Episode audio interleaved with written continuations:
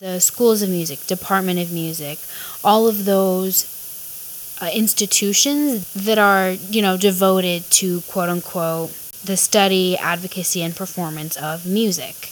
You know, that's their title, that's what they claim to do, that's what they say on brochures, etc., etc. But over the years, in my experience, and through the different articles I've read, I'm not the only person who feels this way. We can kind of come to the conclusion that these schools of music are specifically devoted to the study, advocacy, and performance of Western European art music.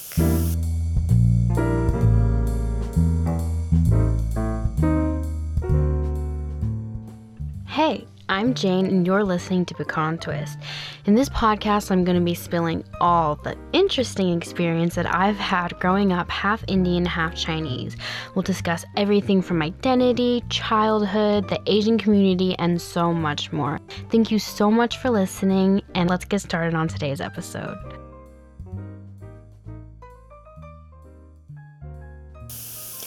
Hi, guys. I hope that you all are doing really well. Um, I am pretty excited slash nervous to make this episode. It's a topic that I've wanted to talk about for a long time, but I was never really sure how to approach it or where to start, um, or why, you know, the issue that I'm going to speak about even exists in the musical community. Um, but a lot of recent events have kind of given me the insight and the means to make sense of all of the of all of the trends that I've noticed over the years being a music student, being a participant in both many different genres of music. Um, I've been able to kind of I guess take a step back and view everything in an objective way. But, you know, as objective as you can be as a human, we'll always have biases. So I just wanted to talk about that and touch on the things that I've thought about. Before I start the episode, I want to give a huge thank you to uh, a few of the a few sources that have synthesized a lot of information for me so that I could just pull useful things for today's episode and kind of organize my thoughts as best as I can. So, the first article that I really want to draw your attention to is called The Possessive Investment in Classical Music, and it was written by Loren Kajikawa. Sorry if the pronunciation is wrong. I will link this article um, so that you guys can read it. I highly recommend that you read it. If you're not interested, that's okay, but I highly, it's such a good article, so many great insights. A lot of, some of the stuff that I pulled is straight from the article. Like some of my notes have direct quotes. And then the next person that I like to thank is actually a professor at my university. His name is Dr. Dwight Andrews. And I recently attended a seminar about the role of religion and spirituality in jazz that I thought was so interesting, and I took a lot of information that he talked about in his uh, presentation and I put it kind of again synthesized it into to help me with what I want to talk to you guys about today. So, with that being said, um, today I want to discuss a topic that is very close to my heart uh, very important, and I think it deserves more attention than it gets from people in and outside of the musical community. And that is this kind of underlying anti jazz sentiment in the classical community. And when I first kind of knew that I wanted to make an episode about it, I didn't exactly realize the extent of the issue. Um, I just kind of thought that, oh, they don't like jazz, that's that. But as I started to do more research and read articles and talk to my classmates about their thoughts and my fellow jazz majors about what they thought, and then talk to classical musicians, I was shocked to find that this is just kind of an open drawer into a shelf full of problems. Oh my god, that was kind of good. Anyways, so I this was also sparked by a conversation with one of my friends who was in my music theory class. Full disclaimer yes, I am a jazz major, so that obviously I'm sure affected my opinions on this.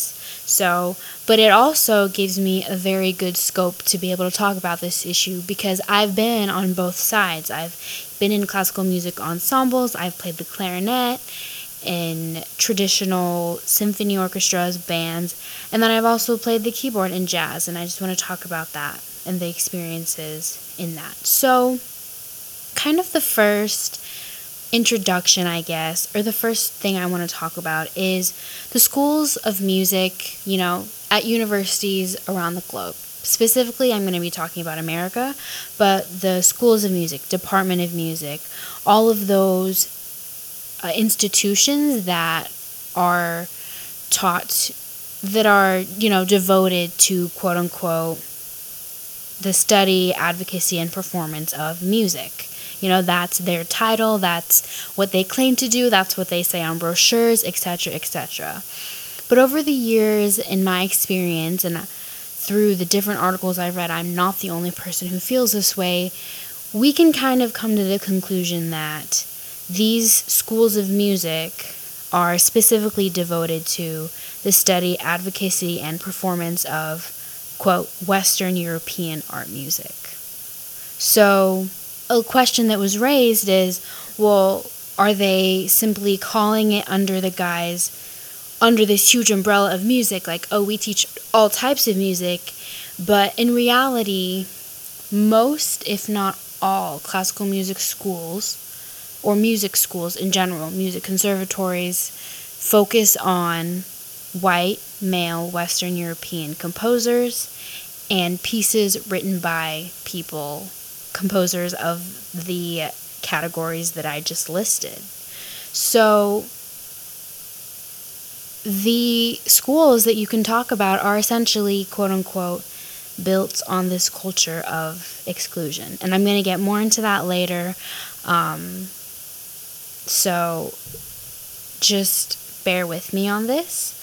And we can talk about how, just like, you know, all pretty much a lot of universities today, especially the prestigious ones, were built to be attended by white males. And so you can think of it as, of course, the musical institutions under those universities will also kind of be built on those same beliefs that white males should learn there, so white males should we you know we should be taught the music of the Anglo-Saxon elites that they want that they believed is the the best most you know elite type of music. Which in as we can see as we study now is western european art music. And we can also think about the fact that the european those elites essentially believed that this type of European art music possessed qualities that, quote, separate it from the music of darker skinned lower class Americans. And so I personally feel like classical music, especially today, is kind of defining itself. One of its defining features is that it's kind of holding itself against this idea of popular entertainment, right? So when you hear someone who's a classical connoisseur, they're like, "Oh, I only listen to classical. It's it's not pop, you know, it's not popular." And so you can think about how already there's kind of this clash between what's thought of as traditional music that is studied in music school, which is the typical classical music that we all think of, you know, by the composers like Beethoven, Mozart, Bach, etc., etc. And then these two kind of concepts of whiteness and classical music were essentially reinforcing each other in these institutions of higher learning. And another way that you can maybe you're not convinced maybe you're like oh I don't know. It seemed like a little bit of a stretch. Like, how does classical music equate to white supremacy? Like, how do those things go hand in hand? Well, you can think about in the early days, way before the slaves were freed, being able to partake in classical music was a luxury that was not afforded to, in America, that was not afforded to pretty much anyone who was not white. To whether it was to take part, as in be in the ensemble, or just be a patron. You, that meant that you had forms of property that were once reserved for only white people. This includes having musical instruments that were quite expensive, being able to partake and afford music lessons, having concert subscriptions, etc. Classical music was a display of privilege and it reinforced the concept of white belonging. A really interesting and thought provoking article that, um, well, it was an editorial that was originally published in the New Orleans Times Picayune. Sorry, I can't pronounce words. It, I think this is French. But it was actually kind of it was interesting because the article itself was writing about it was discouraging forms of jazz and listening to jazz, partaking in jazz. And this editorial describes jazz as, quote, the basement hall of rhythm, where one can hear the hum of the Indian dance, the throb of the oriental tambourines and kettle drums, the clatter of the clogs, the click of the Slavic heels, the thumpty tumty of the N word banjo, and in fact, the native dances of the world. End quote. And it's interesting how reading through the quote and each kind of aspect of music that they're associating with a different culture, this is almost in itself presenting music as a hierarchy. Um, first, they start at the bottom, which is like the Indian dance and the. I'm, instead of the N word, I'm going to say black. And then they have the click of the Slavic heels. And so I think to me, this is showing the beauty of jazz, but this in the editorial and context of the editorial was actually used to discourage and almost condemn jazz. So that's another example of uh, how classical music can kind of be linked to white supremacy. I don't think the music itself is, although I will get into that later and talk about my personal opinions as a jazz major and person of color. Um, but I don't think itself, but I think that the way it's institutionalized and taught today is linked to this idea of being colorblind, which is inherently racist. So, the next thing that we have that I wanted to talk about is we should also note that classical music has even been used to invoke and reinforce ideas of white supremacy. An example of this is the Rhapsodie Nègre. Um, it was composed, I believe, I'm not sure the year. I want to say around 1918, but that could be wrong. And it was composed by Powell, the composer, and he said himself that that piece was an attempt to portray black characteristics and their, quote, fundamental lack of impulse control, end quote. So, literally, this is, you know, this is obviously one example out of many, but this is just reinforcing the fact that, yes, at one point, classical music was used to represent the wealth and superior nature of being white.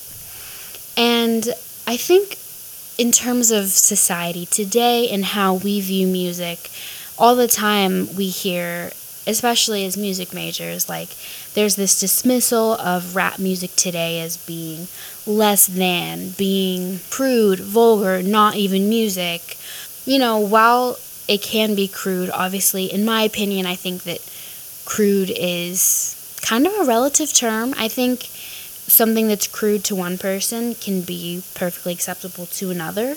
But the dismissal of rap music in general as kind of being this primitive, less than version of music actually echoes the anti jazz sentiments around the 20th century, there was a lot of backlash surrounding jazz, and I'll get into that a little bit later in the episode. So now I'm kind of going to get into my experiences and talk about that a little bit, and then I'll go back to speaking about jazz and religion and how that is kind of also played into this whole just the fact that a lot of white supremacist ideals have been institutionalized into our musical systems.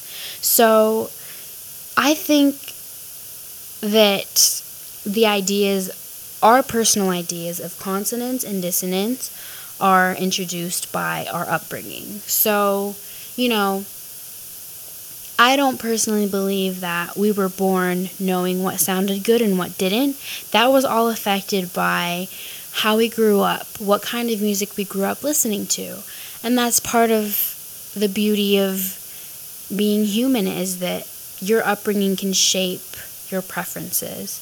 And so the presentation of jazz as the presentation of jazz as being this ugly, um, disgusting to hear, super dissonant, not musical genre is actually a lot of it is rooted in anti-black sentiment and then there's also religious bias as well um, there's this kind of idea that if we think about a church hymn or a a piece that we hear sung by a choir, they're usually very consonant. Um, I'm talking about in white churches. And if we hear those, if you grow up hearing those, you can consider that to be the norm. That is what's beautiful. But the, yeah, I'm just going to move on from that. So I guess you could also say that, oh, I just don't like how jazz sounds. Um, I think it's, you know, I think the dissonance is too much. Like it's so hard to unpack. It just doesn't make sense. It's not hard to do. Um, well, I would ask, you know, why? why do you not like it? Why do you think it sounds ugly?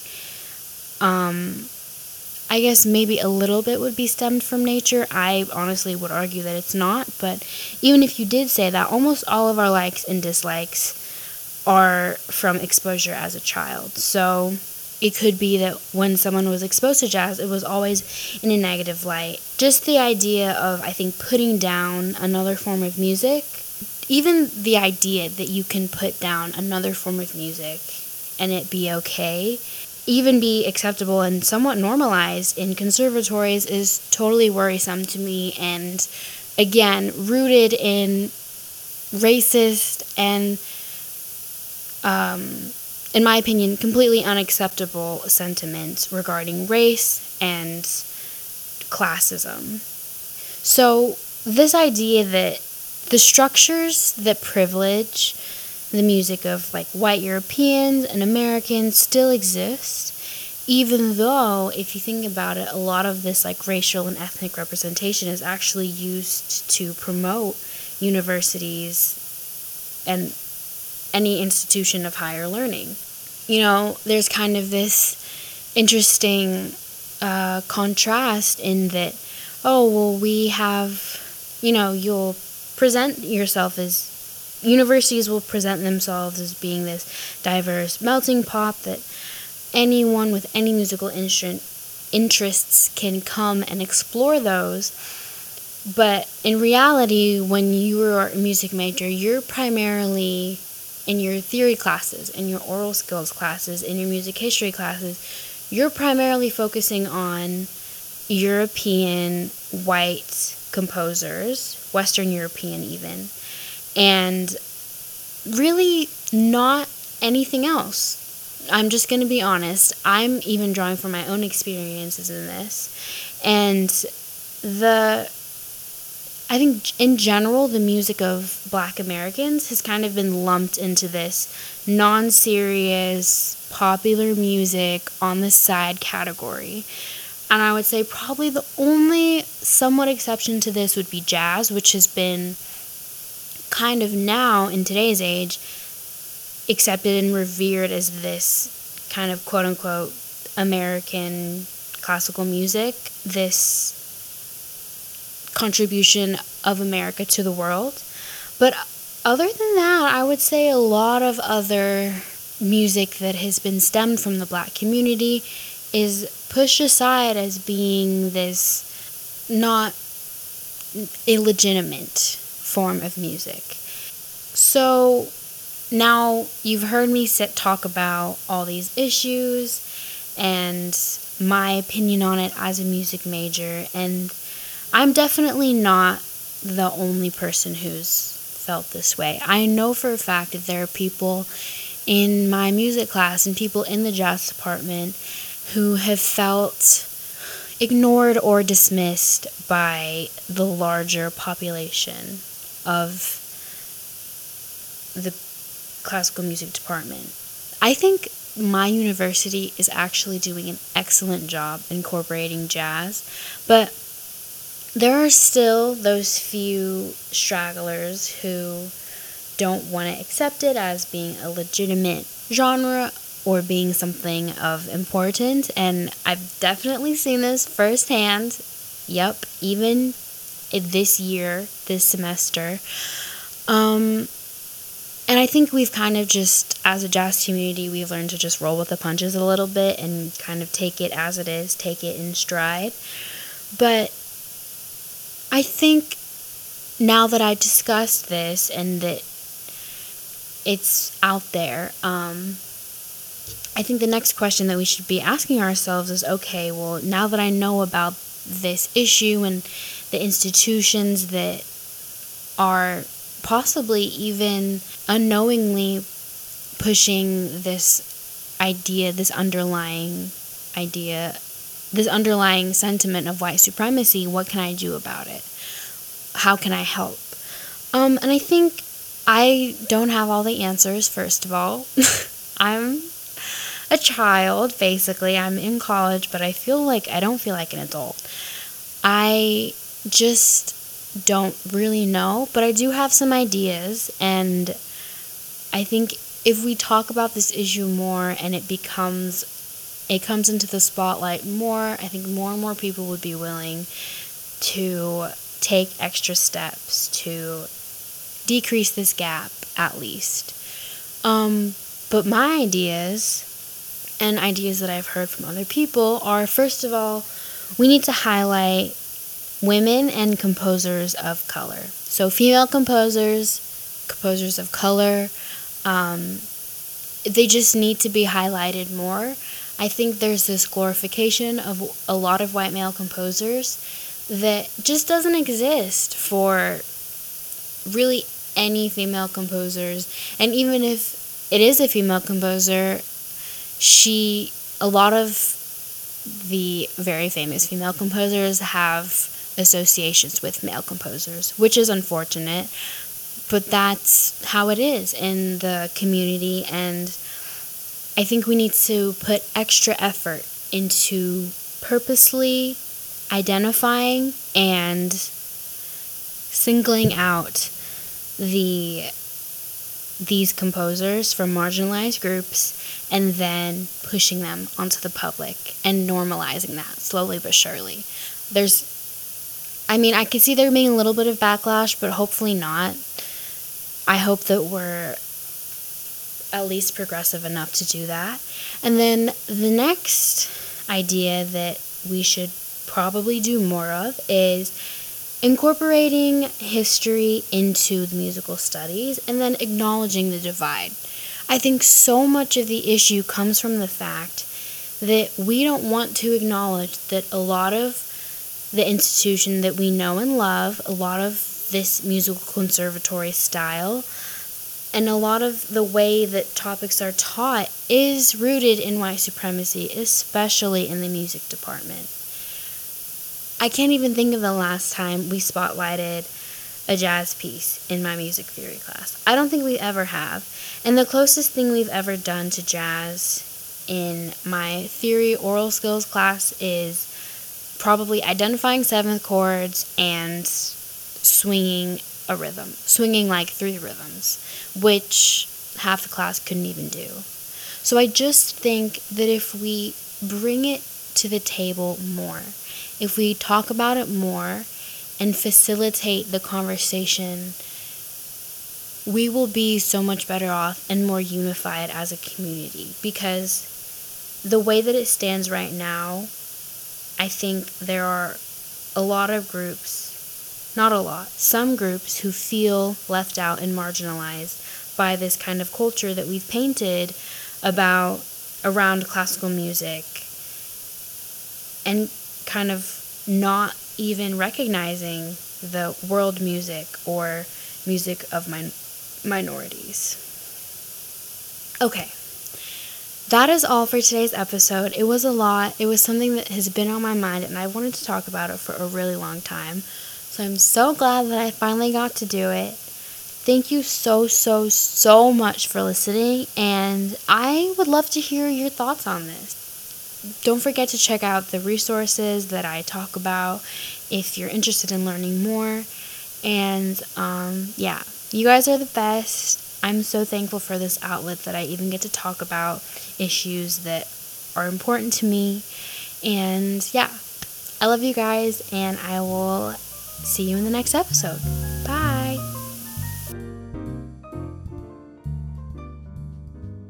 Hey. This is the end of today's episode. I'd like to give a thank you to my parents for supporting me in this somewhat ridiculous endeavor and for teaching me that every voice matters. And thank you so much for listening to this somewhat shitty podcast. You guys are the best, and I'll see you next time.